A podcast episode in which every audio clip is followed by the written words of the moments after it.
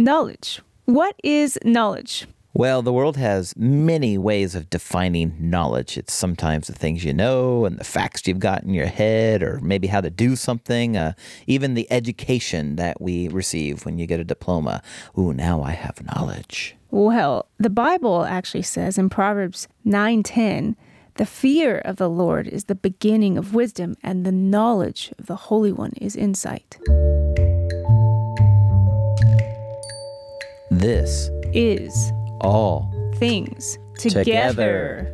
And on this episode, We're talking about knowledge and science. and God. And we are so excited to introduce you to a brilliant new friend that we have. His name is Professor Andy McIntosh. I'll be brief. I'm Andy McIntosh. I live in England, uh, not far from Manchester. and a brand new As Told by Littles podcast theater. You're going to want to stick around for this one, kids. It features George Whitefield and Benjamin Franklin, and we'll find out how science and knowledge connected Whitefield and Franklin. That means that 30,000 people can easily hear Whitefield. Perhaps more. This this is incredible. So, speaking of science, we want you to meet our friend, Professor Andy McIntosh. Andy recently gave a series of lectures at our church here in California, and we invited him to talk with a small group of people some adults, some kids, and all of them lovers of science and God. And we began talking about the modern state of science and if it's true that naturalism explains it all. Well, the science is saying the exact opposite. It shows to you that there is a mind behind the laws of the universe, that the laws which we, in a measure, understand, although I don't think we understand, nobody can say they understand it all, but that which we do understand shows to us a wonderfully designed, uh, for instance, DNA in the biology, uh, which Crick and Watson found in 1953, uh, shows a remarkable storage system, which is modern computers can't get anywhere near the the information density that you could get in DNA. Uh, it's phenomenal, and we're nowhere near it. And that in itself is showing to us that there is a brilliant mind which put all this together. Well, who decided that that code should be there? Yeah. Because the chemicals themselves don't organize themselves into this particular order. It's something which is, as it were, transcendent to the chemistry and the physics. There's nothing in the chemistry and physics which say, says that these nucleotides should all be ordered in a particular way. That is telling you that there is a mind behind it. And that's just one example. I could go into all the all these things, but that's one famous example. Right, right. Yeah, and, and as you said, you see a mind behind it. Uh, I can't remember who it was, but the infamous uh, argument that uh, you put all the, the parts of a of a watch into a bag and shake it all up, and that it would form a ticking clock uh, would be foolish. Yeah, it, it's it would be utter nonsense to say that a, a watch uh, could actually form itself. It can't, um, and that's been used uh, way back hundreds of years ago. Um, that this has been said, and it was one of the arguments that, uh, frankly, was already undermining Darwin's proposal that that systems could make themselves yeah. that has been perhaps that argument has been put into a has been re-expressed rather cleverly by Mike Behe, who's talked about irreducible complexity, and it basically says that if you've got one system, it generally doesn't usually in, in most of our machinery, uh, human-made machinery, operate on its own. It needs other machines with them in order to make it work.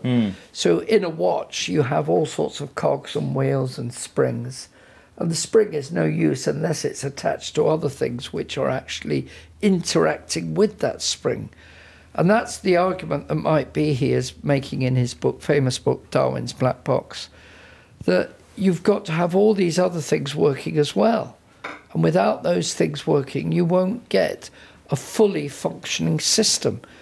Well, if you look at the human body, it's full of these types of things where I've mentioned DNA. The DNA won't work uh, unless you've got um, what's called ATP, which is adenosine triphosphate, which is a very unstable molecule, which on its own would just disintegrate. It needs a system around it to make sure that that ATP is operating.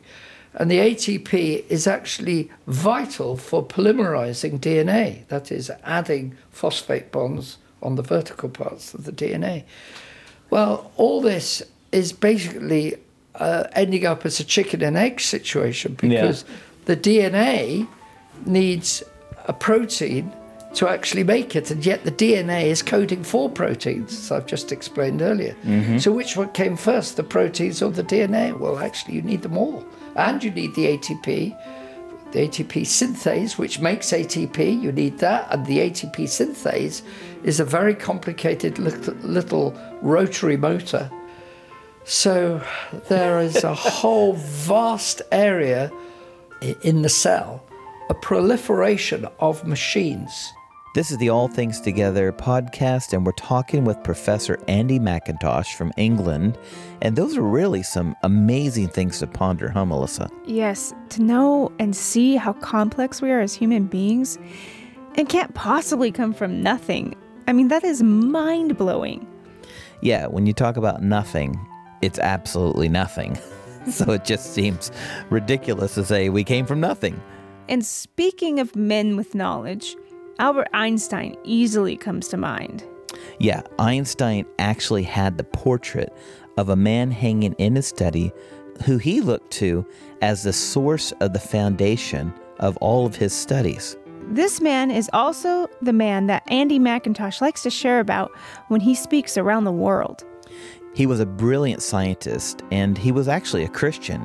His name was Michael Faraday, and he was born into a poor family. His dad was a blacksmith, and they moved to London in the late 1700s for better opportunities.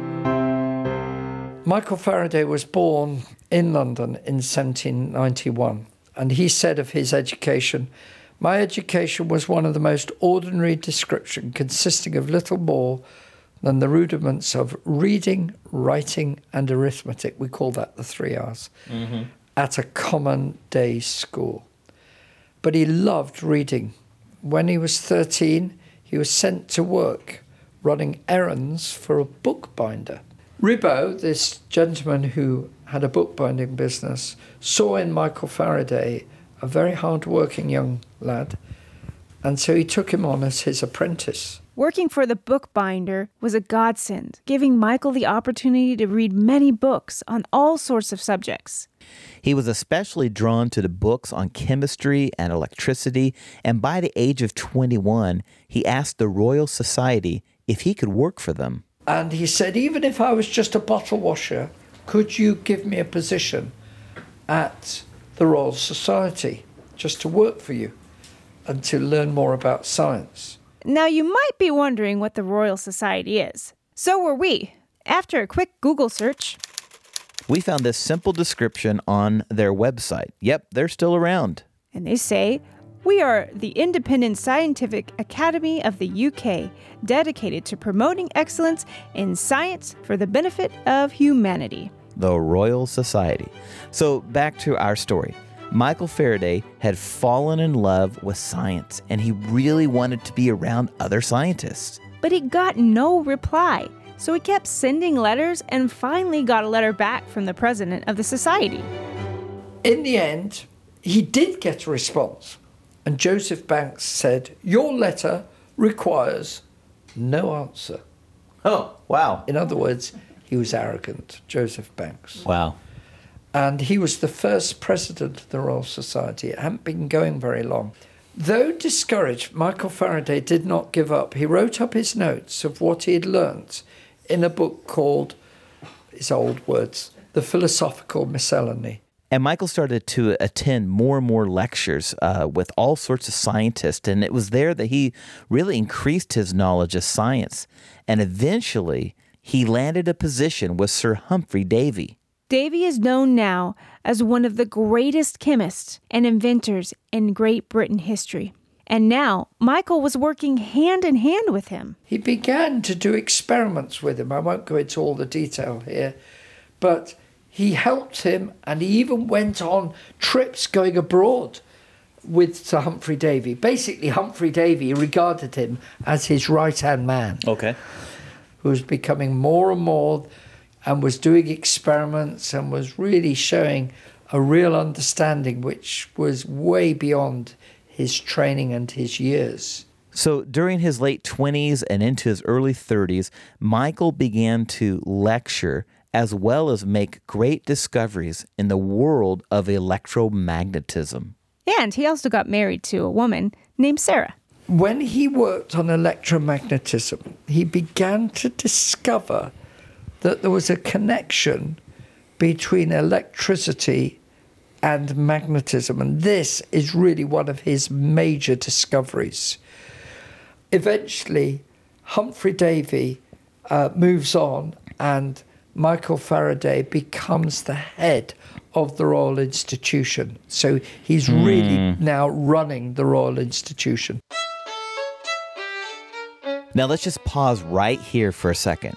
Here's a man who had no formal education but was in love with the natural world that God had made. He was fascinated by creation and wanted to understand its order. So he read and read and read and got himself involved with other sorts of people who had the same purpose. And now he was put in charge of a national scientific organization in his early 30s. I think that's pretty cool. Something really cool is that at Christmas time, he would do a series of lectures for children. But the lecture he's most famous for is understanding the principle of electromagnetism. Basically, he describes if you actually get a wheel which is magnetic and you cause that, that wheel to move, it actually creates an electric current. And you can actually, pro- he actually produced a bulb which began to shine as a result of a moving magnet. Wow. And it was this connection between a moving magnet and electricity which showed that electricity was connected with magnetism. All of Michael Faraday's discoveries about electricity and magnetism were later used by James Clerk Maxwell, who created the wave equation that helped us understand how to use electricity. The electric world we know today is thanks in part to their discoveries. In fact, he invented a cage that most of us have in our kitchen today. a cage isn't your usual kitchen gadget. No, it's not. But this invention called the Faraday cage is found today in the form of the mesh screen found on the microwave door that allows you to see what you're cooking but doesn't allow electromagnetic waves to escape so you can heat up your leftover pizza. And people also use the same type of metallic mesh in materials or bags to block digital thieves from stealing information from phones and computers. God had given Michael an intelligent mind, and he gained great knowledge about the world he lived in. But he was always quick to show how this pointed to God, our great creator. Professor Whewell, you won't know of him, but he was a professor at Cambridge.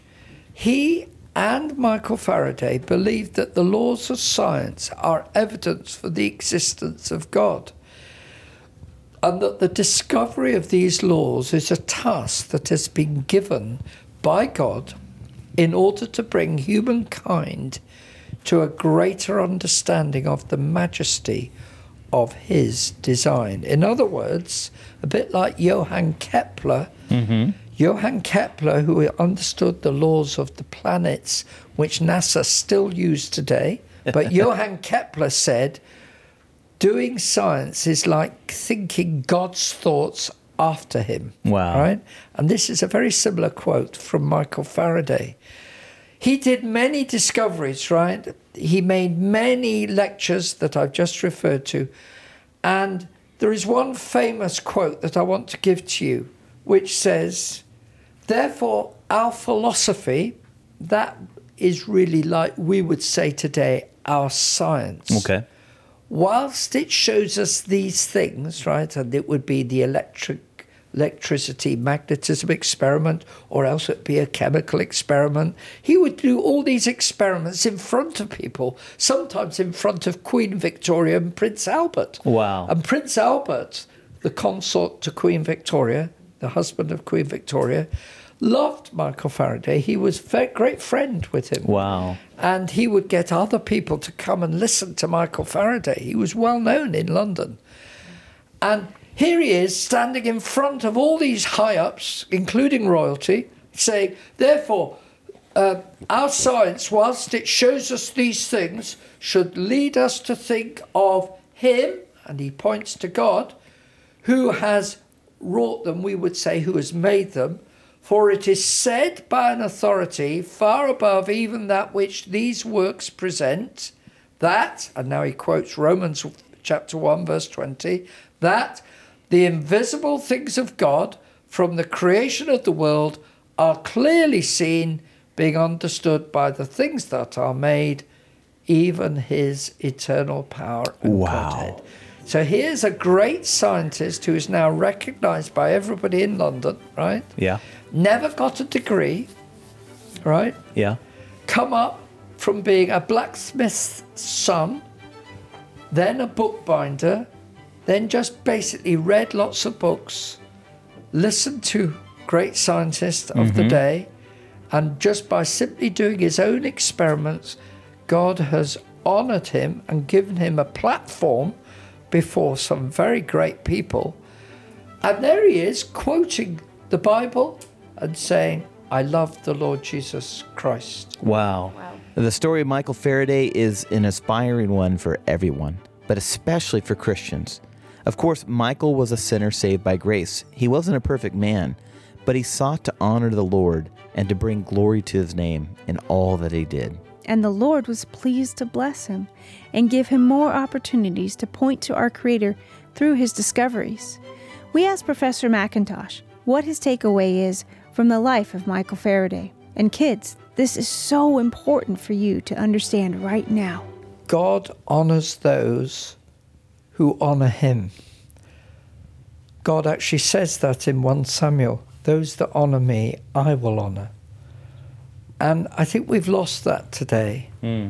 Um, we need to honor God in our activity, whatever it might be.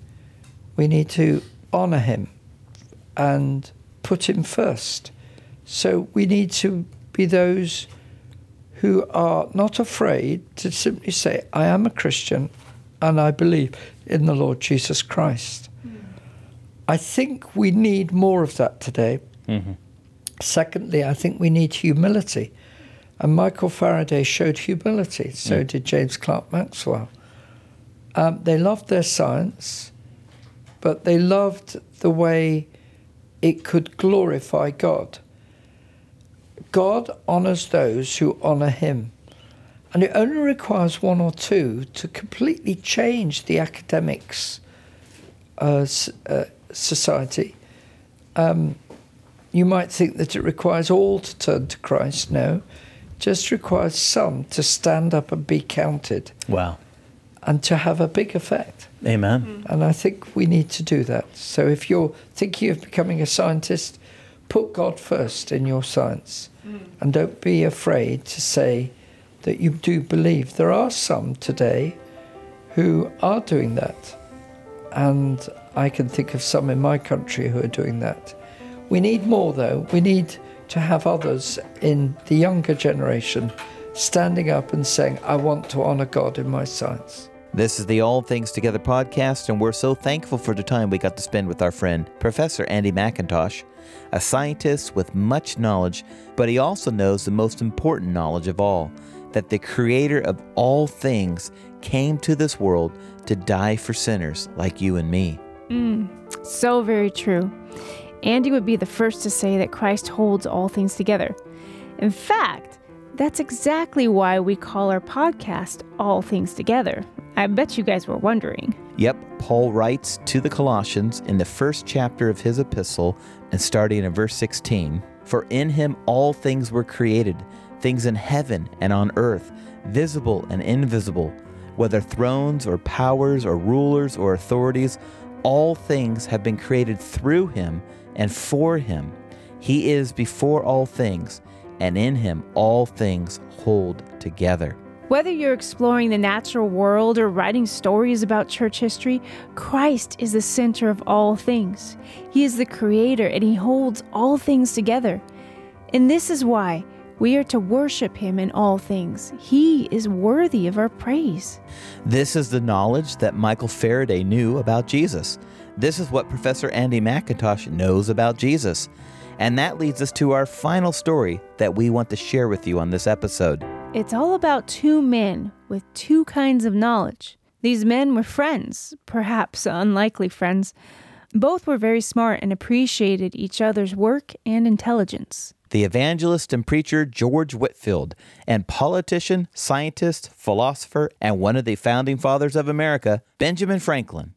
So, without further ado, here's Five Solas Media presents As Told by Littles Podcast Theater. George and Ben Unlikely Friends. You there, up in the tree. Oh, rats. He spotted me. Christ can see you. You can't hide from him behind those leaves. Come down from there, Zacchaeus, and believe. Oh, you're right.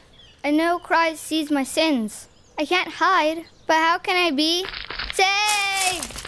Ah! Ouch. Who's the Zacchaeus anyway? My name is William. Dear William, flee from your sin to Christ. Believe in him, the only one who saves. Oh, God, forgive me of my sins. What a wretch am I. I believe you're the only one who can save me through the blood of Christ.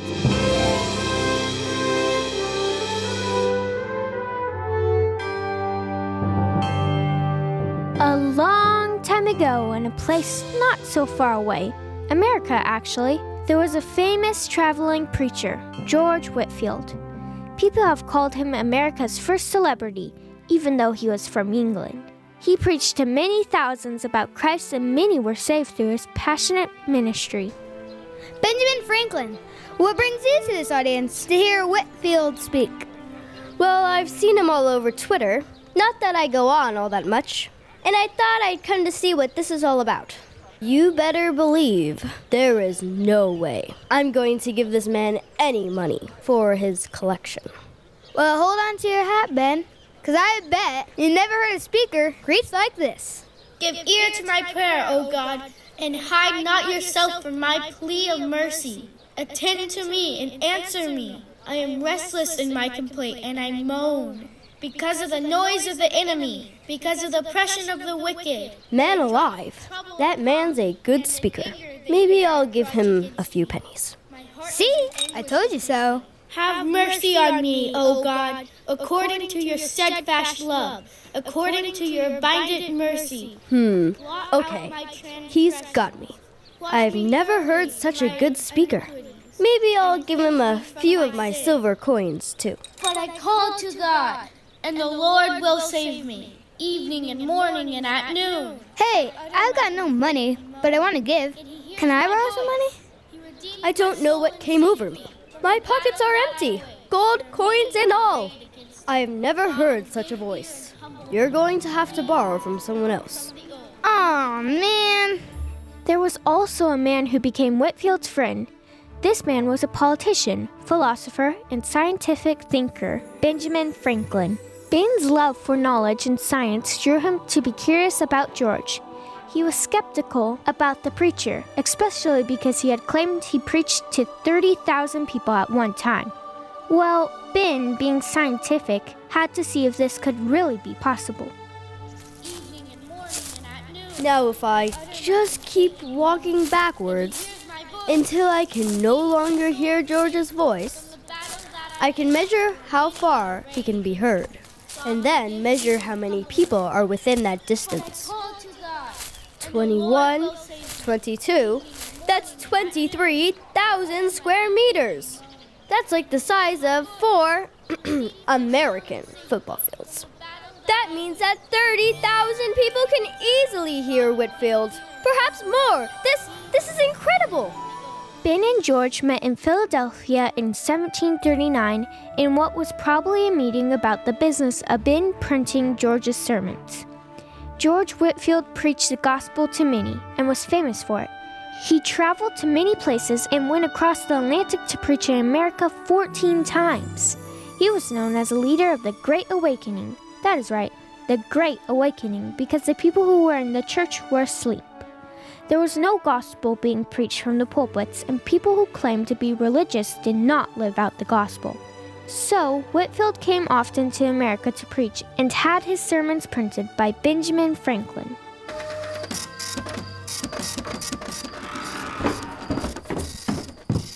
Mr. Franklin, how good it is to see you. Ah, George, good old pal. How's the printing going? It's going great. You're one popular fellow. You have people who love you and people who hate you, but it sure does make for a good press. I have a bunch of new subscriptions because of your sermons. Ha! I was skeptical at first, didn't even want to give you my pennies. but then I heard you speak. You have a booming voice, one that grabs attention of people like I've never seen before. You know, I calculated, and what you say is true. You can reach 30 thousand people in your crowds. Well, it's more than the powers that be at Instagram and Facebook would reach. And speaking of media, the sermons you print are reaching so many people. I get letters from people whose lives have been changed by knowing the saving work of Jesus Christ. Well, I'm not sure about the Savior of yours, George, but what I will say is that I'm impressed by the change of people around here. Before you came and preached, men were beasts and devils. Now you tell them of their sins, and they're changed.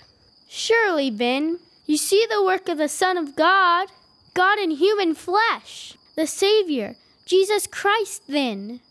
Well, you know me. I'm still skeptical. Besides, Socrates and Jesus both have good things to say. I must admit, though, it has been wonderful to see the results of your preaching. The men who were just hanging out, being lazy, mean, and drinking far too much root beer before now seem to be growing religious. And I can't walk through the streets in the evenings without hearing families on every street singing the Psalms.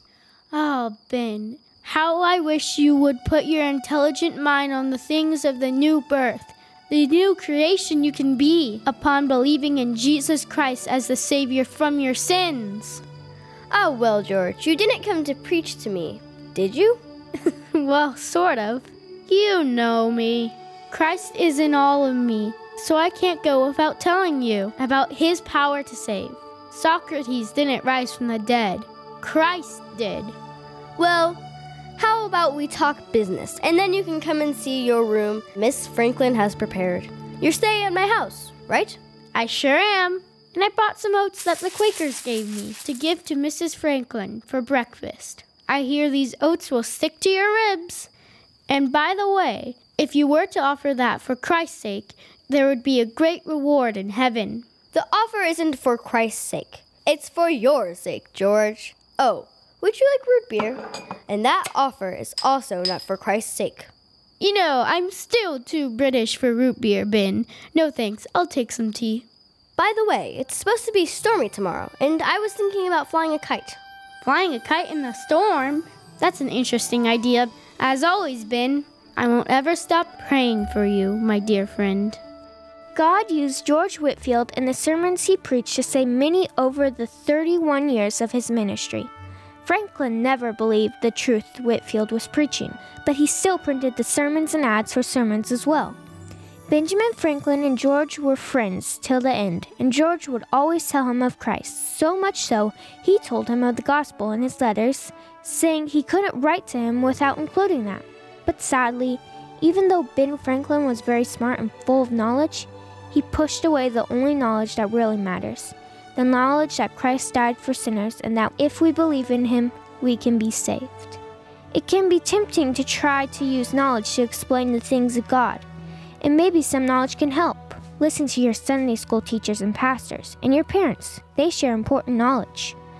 But in the end, knowledge can't bring you to believe in Christ and his work on the cross. It is only by faith. As Jesus himself said in John 20 29, Blessed are those who have not seen and yet have believed. May God continue to give us the desire for the knowledge that matters, that Christ died for sinners, and that by believing that knowledge, we will be saved.